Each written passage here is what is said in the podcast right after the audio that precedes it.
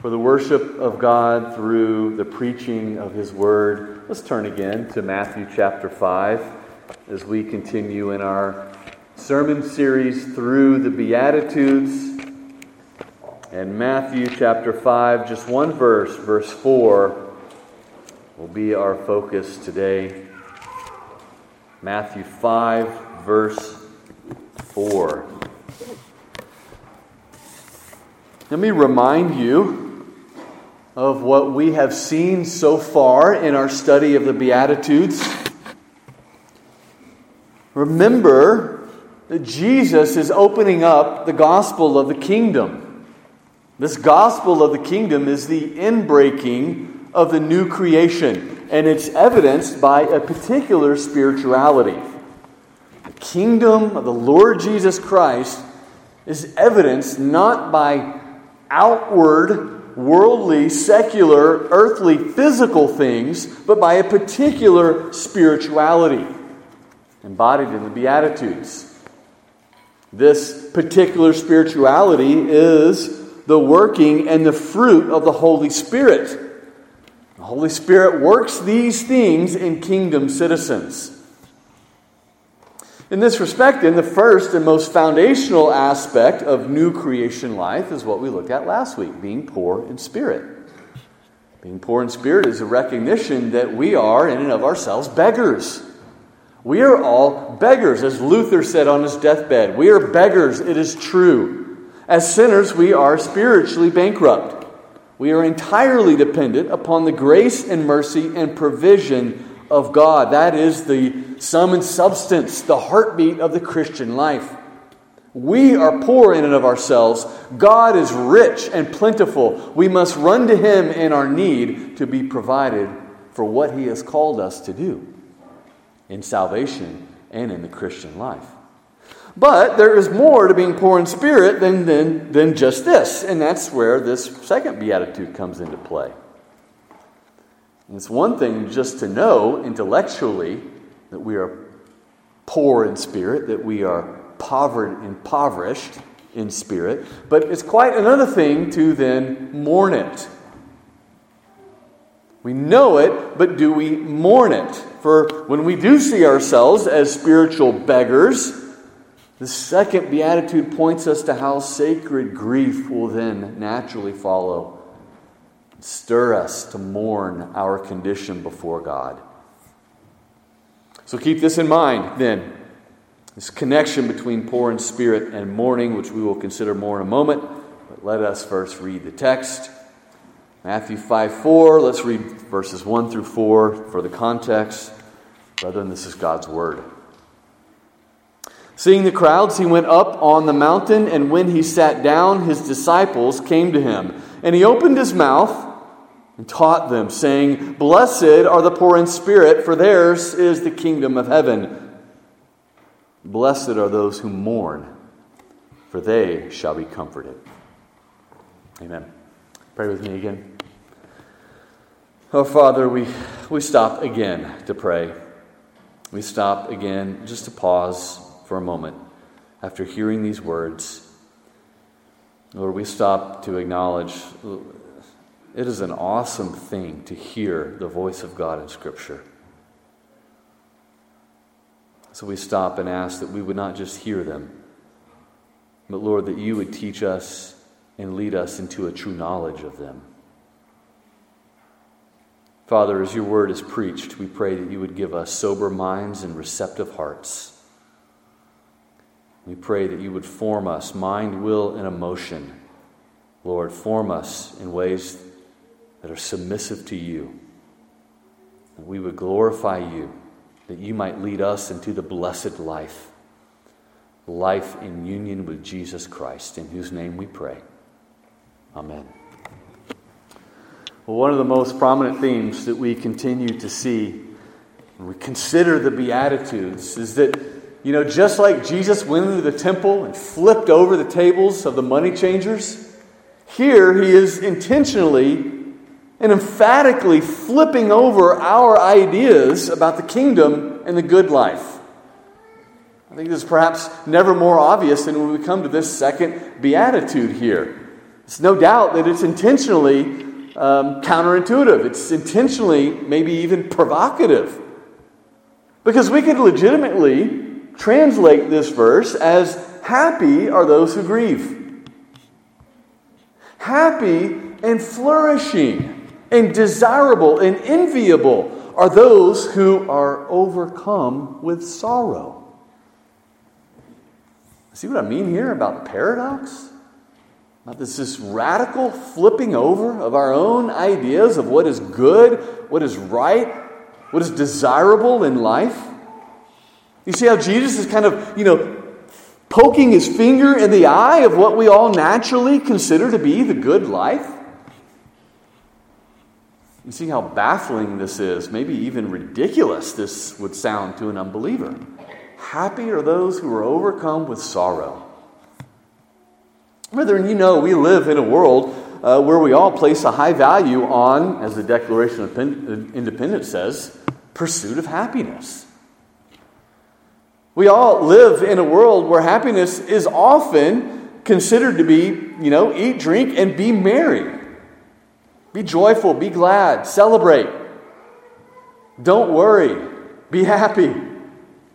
Leave your troubles behind. Don't get too down on yourself. Stay positive. In fact, of course, there's no doubt that the pursuit of happiness is particularly dominating of America in general, or the Western, the Western civilization in general. There's a lot of evidence for this. Maybe take the entertainment industry, television and movies and, and video games and social media and 24 hour news channels. I mean, these things dominate our culture because we do feel this constant need to be amused. This constant need to feel some sort of happiness and pleasantness. That's what entertainment is really all about. Think as well of maybe um, the multi billion dollar industry of psychiatric treatment and medications. You know, the percentage of Americans on some sort of antidepressant medication continues to skyrocket year after year. Says nothing uh, to um, even the abuse of drug or alcohol, uh, drugs or other, alcohol or other things as well. It shows that we are obsessed with escaping sadness of any sort. Give me a pill so I will not be sad anymore. Distract me in any way so that I won't feel any sorrow. So we run to vices like alcohol or drugs or incessant entertainment, or maybe we run to hobbies or social pursuits. Anything to forget the problems of this life, anything to escape, anything not to feel so bad and so sorrowful. Nobody likes a life marked by sadness. Nobody wants or even sees how a life of mourning could be good or blessed. To an unbeliever, these words sound ridiculous. But unfortunately, it's not just the world out there that seems to have a problem with these words, because I think we could say a lot of the same regarding the church, too. The church is pretty resistant to being sad. Uh, have you ever heard the term um, that's a happy, clappy church. We say that's the sanitized term that's going around nowadays for these types of congregations. Happy, clappy church typically refers to churches that really it's just one big party. It's all about joy, it's all about happiness, it's all about celebrating positivity, celebrating freedom and grace and love and all the positive and joyful aspects of the Christian life. Oftentimes, when I think about these churches or I, or I see some of the songs they sing or, or, their worship services, I'm reminded of, of the Lego movie and that, and that popular song. Everything is awesome. Everything is cool when you're part of the team. Everything is awesome when you're living out the dream. Following this, I think, though, many Christians in our day also tend to believe that always being joyful and happily and bubbly is what the Christian life is all about. You know, well, my sins are forgiven and I have eternal life. What do I have to be sad about? If you really believe the gospel, you wouldn't be sad either. They walk around with a perpetual smile on their face, always upbeat, always positive about things. And in fact, I think it, it can even be said that in our day, many Christians think that acting happy and joyful is how we attract non believers to the gospel. As if, well, they'll know us by our joy or by, by our positivity and because the gospel is so great, there's never any reason to be sorrowful or depressed, much less mourn. What do we have to mourn about? Well, brethren, the truth is, happy, clappy churches, they're often happy, clappy um, because they never really talk about sin. Many of them have a very shallow and deficient, maybe even humanistic doctrine of sin. The gospel for those churches so often is just shaking off any hindrances uh, that might keep you from enjoying the blessed life. And, and the Christians who elevate perpetual joy and positivity as if it's a fruit of the Spirit, so often they come across as superficial and fake. As if they don't live in the reality of owning up life in a fallen world. I think maybe they show that they don't have a real true concept of what spiritual joy rightly is. this, brethren, is where this beatitude comes into play. Jesus does not say, Blessed are the happy. He doesn't say, Blessed are the joyful. Blessed are those who can stand strong and stay positive in the face of life's difficulties. Rather, he says, Blessed are the mournful. Blessed are those who are overcome with sorrow. Brethren, there's a world of comfort in that. What I want you to see today is that mourning is an important aspect of our spiritual health. For it isn't just that those who mourn will be comforted. I want you to see that it is mourning itself that is the path to the blessed life. The mourning life is the blessed life. How so? Because mourning opens us up to receive the joy and comfort of the gospel, and it pushes us to seek refuge in God alone. And anything that pushes us into the arms of our Savior is good and blessed. That's what I want you to see from this passage this morning. We're going to follow a four point outline to work through this today. I want to consider a couple of things that what Jesus means by mourning and what he means by comfort. But first, I want to start with what he does not mean. So, first, what spiritual mourning is not. What it is not. If we were to define what it means to mourn, we would, you know, open up the dictionary, we would find that it simply refers to an exceeding measure of grief or sorrow. In many respects, it is an action, it is something positive. You know, circumstances are bad that make us sad. Those are realities that, you know, we pass, uh, passively experience. But the response to that is positive action, mourning. In response to something coming upon me, I am actively performing this act of mourning. That's what it means to mourn. So it's not just feeling sad because life is going difficult for you. This is a positive action. Like James, we read it earlier from James 4. Right? He says, he commands us, it's imperative. Mourn. Let your sorrow, be, uh, your happiness, be turned to mourning. But here, though, this act of mourning, Jesus isn't just referring to those who simply mourn because life is difficult. You know, you, you lose someone, you love, something bad happens to you, you go through a, a difficult time. Uh, it's not just a physical act of, of mourning or being sad that is blessed. There's, there's lots of unbelievers who mourn in, fa- in the face of life's difficulties. What we need to remember here is that Jesus is talking about spiritual realities, right? The inbreaking of the new creation kingdom. We talk about being poor in spirit. The blessing isn't just to those who are poor in general. Uh, Jesus will go on to talk about those who hunger and thirst for righteousness. The blessing isn't just for hungering and thirsting physically. Mourning here is in the same respect. This is a spiritual mourning that is in view. It is not just sadness in life. This is a mourning that is produced in us by the Holy Spirit. This is a mourning that is not natural to sinful natural man. So, in this respect, we need to know it's not just being sad, it's not just being depressed, it's not a perpetual state of pessimism. This is spiritual mourning, and, and spiritual with a capital S, I might say here, meaning produced in us by the Holy Spirit. So, because this is spiritual mourning, uh, we need to read this and understand this is not just talking about, you know, being downcast.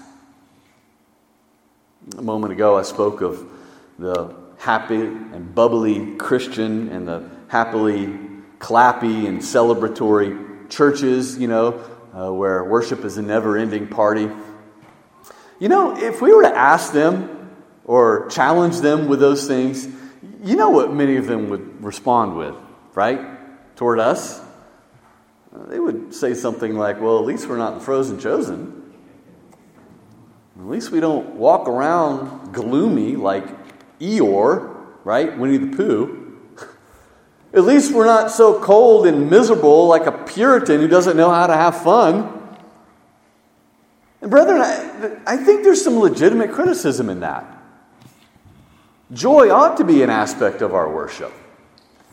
And there is a great danger in always being grim and serious and just naturally pessimistic about things. You know, the Puritan and the Calvinist stereotype, it has some truth to it. There's a problem if we're never happy. There's a problem if we don't know um, how to have fun or to, to, uh, to be joyful or even enjoy times of levity, cutting up, always being heavy and serious. Um, always being depressed, that's not a mark, ultimately, of spiritual maturity. It could be a mark of someone who's just self absorbed. You know, just one chapter later, here in the Sermon on the Mount, Jesus is going to condemn the Pharisees who, um, he says, they disfigure their faces to always look gloom. They wanted people to see them as, as sad and downcast and just so serious about everything, so people would think, whew, that's a really spiritual person. Jesus says, Woe to you for that. So when we come to, you know, blessed are those who mourn, we need to understand what it is not. It does not mean that we can never have joy or laughter or fun. In fact, you know, the scriptures, Proverbs 17 22 says, joy, laughter is, is good medicine. And that a crushed spirit, someone who's always, you know, Eeyore, dries up the bones.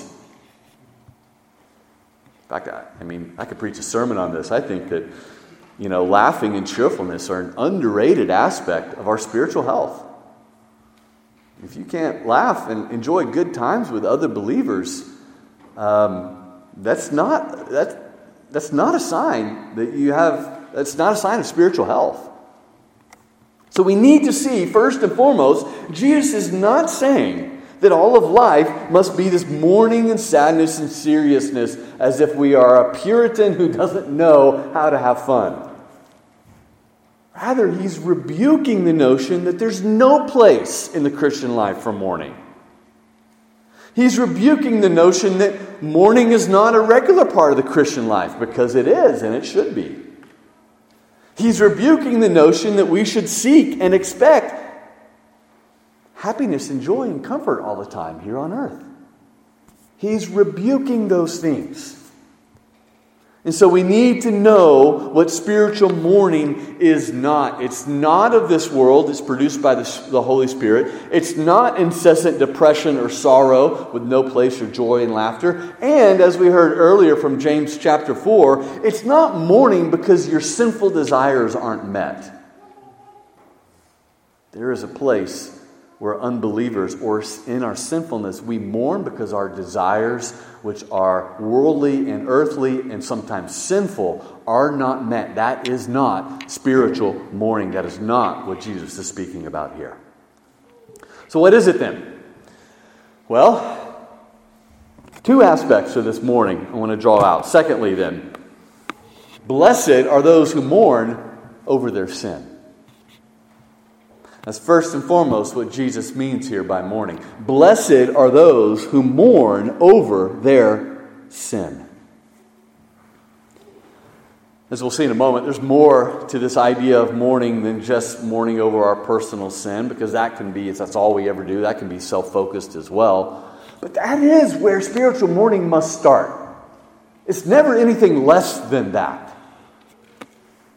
And again, I want you to think about this beatitude in relation to being poor in spirit. Being poor, we recognize that we are spiritual beggars before God. And so the reaction of this, the godly reaction of someone who sees that we are in every way impoverished by nature, to do anything to save ourselves, the natural godly reaction of that is, is to mourn.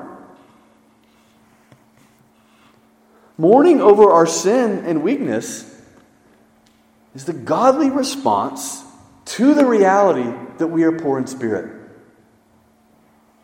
And as we'll see in a moment, mourning over our sin and weakness is the pathway, the gateway to experiencing deliverance from it. Before we get there, though, I want to make an important clarification.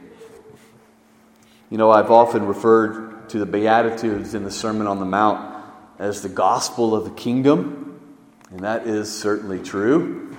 I wouldn't say it so many times if I didn't believe it was true. But that must be balanced with the reality that there's nothing in the Sermon on the Mount about the death and resurrection of Christ. There really isn't much about substitution and atonement and justification by faith either.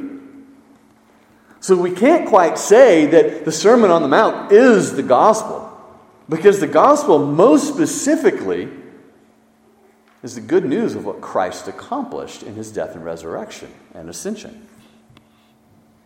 And yet at the same time, the gospel, excuse me, the Sermon on the Mount is part of the gospel. It can't stand alone. It needs the rest of the New Testament. It needs to be understood in light of the, the, the, the, fulfillment of the ministry of Christ. But in many ways, the gospel, excuse me, the Sermon on the Mount is kind of a necessary prerequisite of the gospel. What I'm trying to say is that the good news of Christ, his death and resurrection, will mean nothing to you if you are not poor in spirit.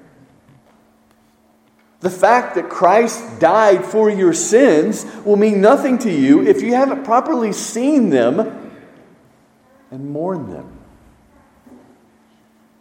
If you, won't, if you don't see that you're sick, you won't seek the cure.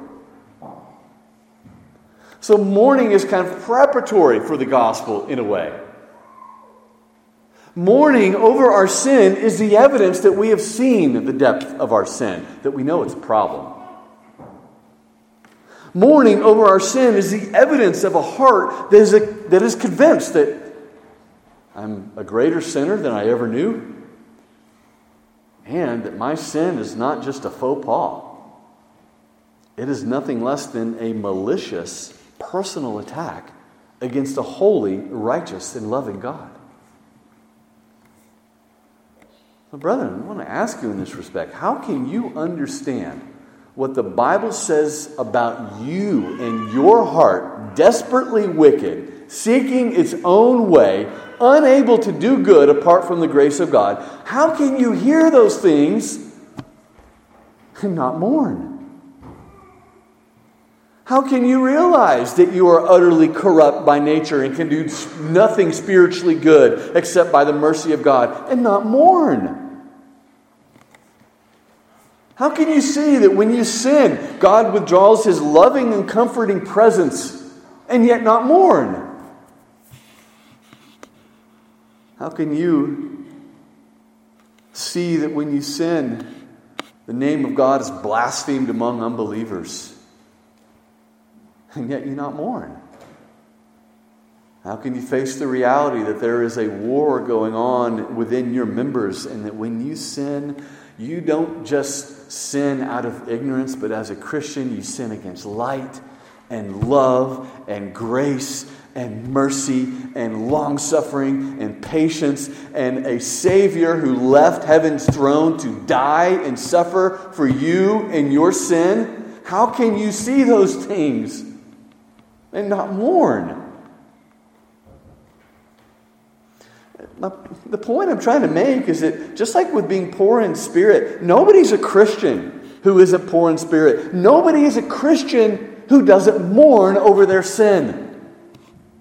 It happens first and foremost in our conversion, but it continues in the Christian life long after our conversion as well. The more and more we grow and mature as Christians, the more and more we will mourn over our sin. Just thinking about that reality is so painful to think about all the years that God has cared for you, how He's preserved your life and your health, how He hasn't repaid you according to your iniquities what they deserve, that He's shown you mercy and long suffering and patience is there anything more painful to know that after all of that, we still sin against God?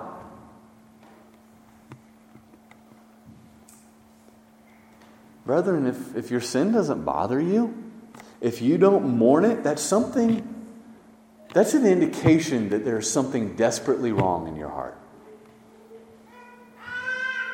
Mourning over our sin is evidence that we really know who God is as holy and just and righteous and good. He is good. It's not just the fear of a righteous judge, but we sin against a God who is infinitely good to us. Mourning over our sin is evidence that we know our sin in heart as well. That means we don't belittle our sin. We don't make excuses for our sin. We don't disregard it as unimportant. We don't just say, well, I can't help it. Everybody's doing it. It's no big deal. God will understand, right? He's going to let it slide. Mourning over our sin is evidence that we don't blame others for our sin. It was a woman you gave me, God. The devil made me do it. Peer pressure.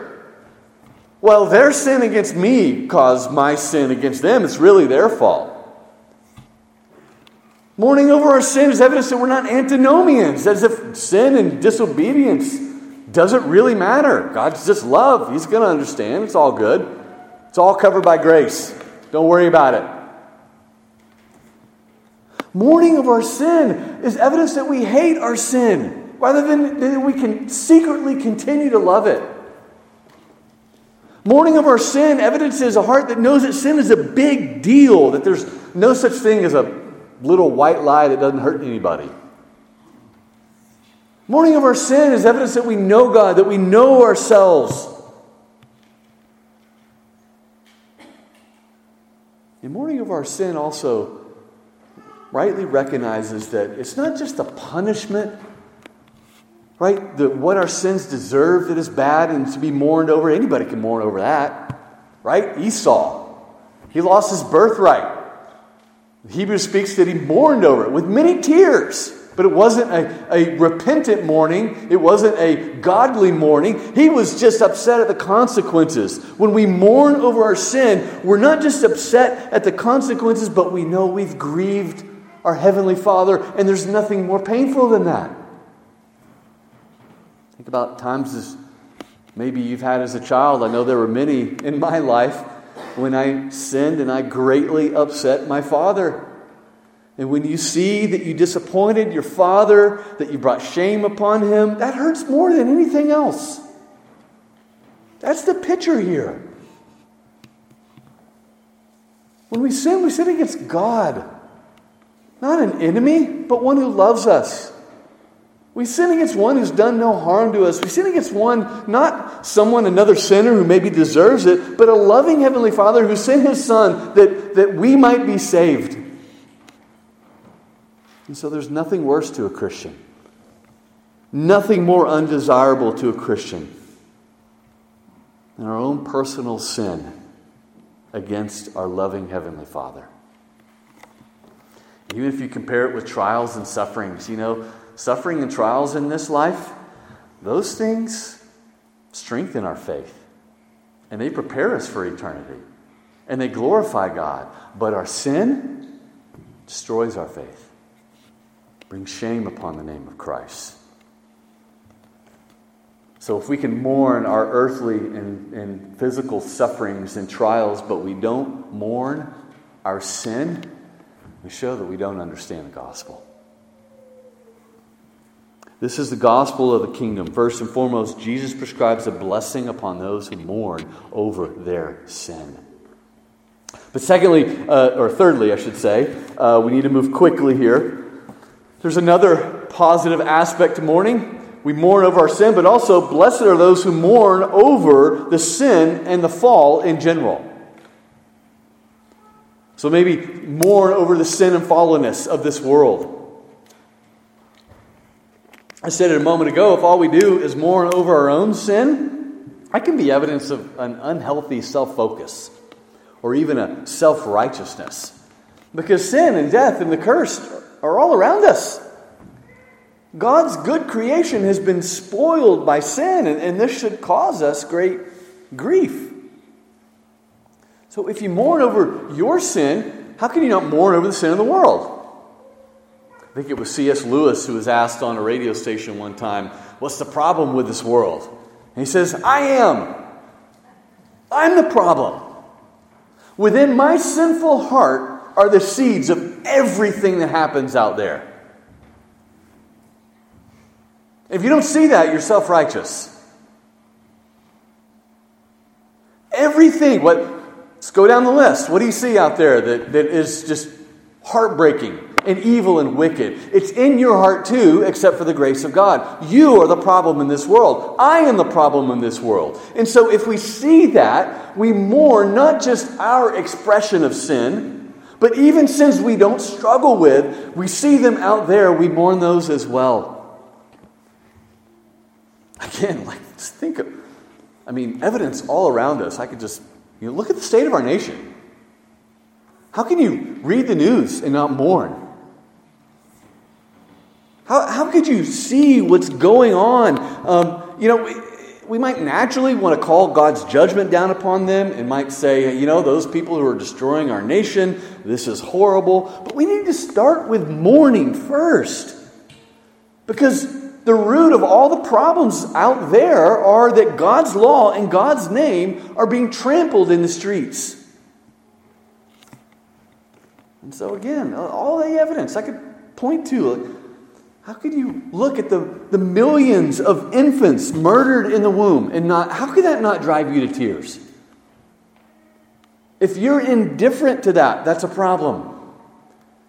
How can you look at the, that our government and, and it, how it so much. It condones and encourages um, the indoctrination and mutilation of children, transgenderism, sexualization, and the homosexualization of everything. The corruption, the materialism, the sexual immorality, the racism, the hate, the drug abuse, the covetousness, the rampant injustice the corruption at every level of government and even society. How can you see these things and not be heartbroken?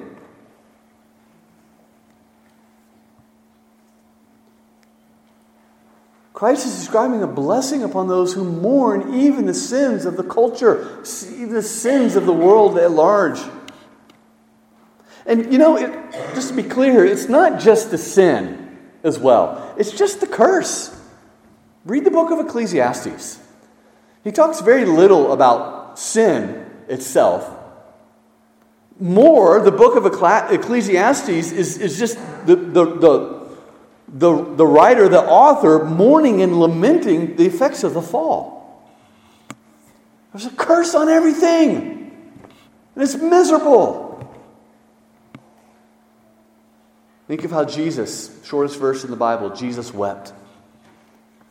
He grieved, he mourned, he wept because he came face to face with death and the untold sorrow and suffering that the curse has brought upon this world. So, gospel mourning is when we see the sin and curse all around us and we cry out in pain to God. It moves our heart to weep. We know that it's all the result of sin. The same way, how can you how can you look at your friends and loved ones who are outside of Christ? They turn away from the gospel and not mourn. Is your heart not broken for them? How can you see the sin and divisions within the church? The prevalencies of false gospels and false teachers, the rise of secularism within the church, the increasing immorality and wickedness among those who profess Christ. How can you not see these things and groan? And grieve and mourn. Like Jesus, who wept over unbelieving Jerusalem. Or the Apostle Paul, who says, I tell you, with tears there are many who oppose the gospel.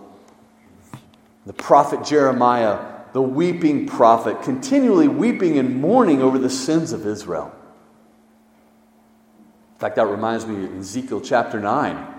God sends armed men um, through the city of Jerusalem, and they're told to go through the city and mark the foreheads of the men who sigh and groan over all the abominations committed in the city of God. Those who were marked were spared, and the rest were executed.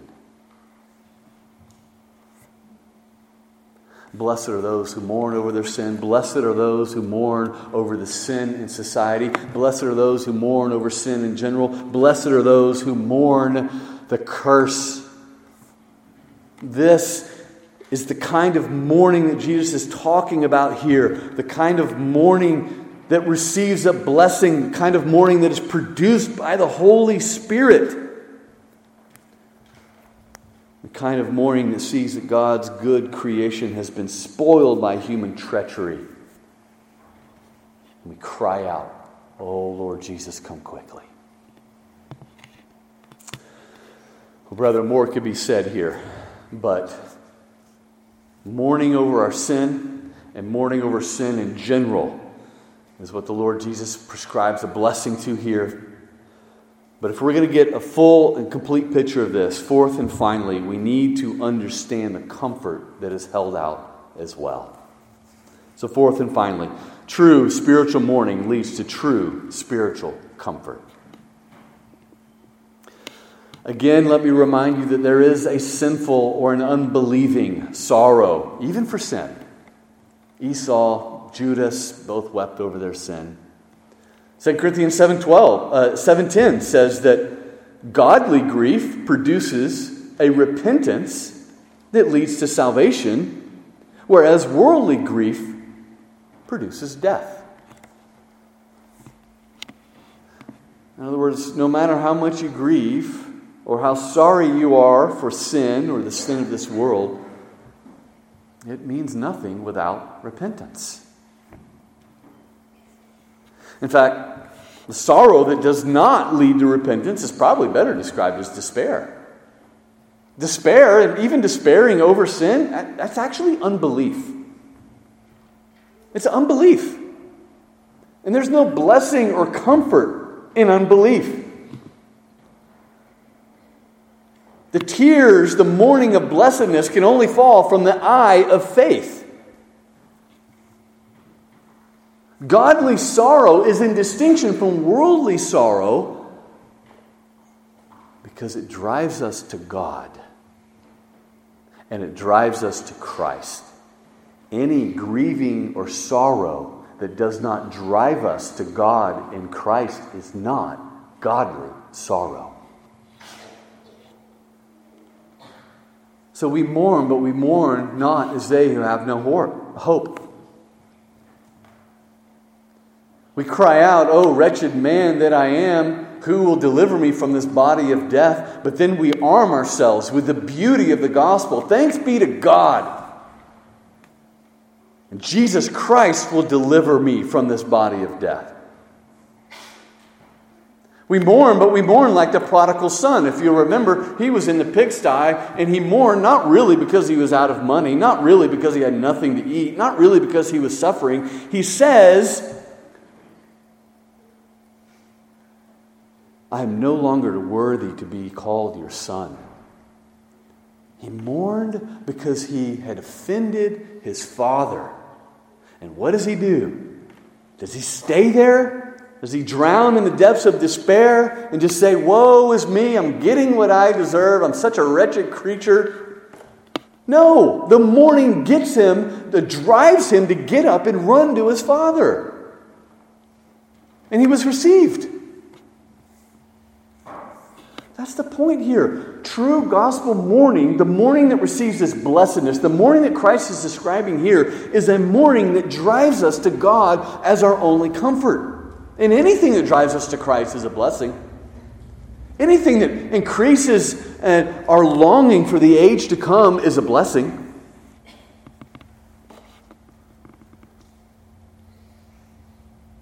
As many of you know, my my dad, my own father, is on his deathbed. He's dying of cancer. I, one thing that really comforts me, it really sets an example for me, is how many times he has said to me, I can't wait to be in the presence of God because I'm so sick and tired of struggling with sin. That's a godly mourning. The saints of God then are comforted now when they mourn because the Holy Spirit, who is our comforter, personally brings us comfort and sorrow in the midst of life's trials. That's part of what Jesus is referring to here. You're blessed, you're comforted because the Holy Spirit will come and comfort you, and that's a comfort unlike anything else this world will provide. Drugs, alcohol, escape, hobby, distractions, amusement, entertainment, friends, sex, love, excitement, traveling the world, great. None of those things provide true comfort. The Holy Spirit, though, is promised and given to those who mourn. So Jesus says, Blessed are those who mourn because the Holy Spirit will come and, and, and, and pour out this comforting blessedness upon us here and now. We have God on our side, we have God with us here and now, and that is a, a comfort that is unlike anything in this world. Thomas Watson said, God only pours the oil of gladness into broken vessels. Those who are full and satisfied in and of themselves receive no such thing. That's an aspect of the comfort. But the other aspect is, although we are comforted now by the Holy Spirit, we will fully and finally be comforted later in eternity because we and we alone, as children of God, have the promise that God will wipe away every tear and every sorrow and every pain. So, mourning is blessed because it opens us up as broken vessels to receive the oil of gladness, the Comforter Himself today. But it also sets our hearts in holy anticipation of that final and perfect and complete comfort that will be ours tomorrow in a blink of an eye when Christ returns and He ushers in the new heavens and the new earth. That's why mourning is the pathway to the blessed life. Well, brethren, as we bring this to a conclusion this morning, I just want to wrap things up by pressing it upon you. I hope you've seen. You know, the gospel sets us to live within reality. That's why one mark of a mature Christian, that's why the one qualification for an elder is sober mindedness. The gospel aligns us with reality. When we know God and we know ourselves, we don't have to act like, you know, fake it as if this world isn't full of constant sorrow and misery. Life is hard. Life is miserable at times. It overwhelms us at times. There's a freedom in that, acknowledging that. We don't ignore sin either as if it's not a big deal. It's the gospel that aligns us to live within reality, but it also the gospel that aligns us with what real and true joy is. We are free to mourn when life is hard, but we're also free to rejoice with a tempered rejoicing. Because even in this world of sin and misery, God sends us blessings. He sends us gifts, moments of grace that transcend anything in this world. It's not based on circumstances, it's not based upon how well or how poorly things are going. But it's when we see that Christ is with us, that He is for us, that He loves us, and that He is ushering us into His heavenly home. We can live within that reality. And we can see, yes, sin, it, it breaks my heart.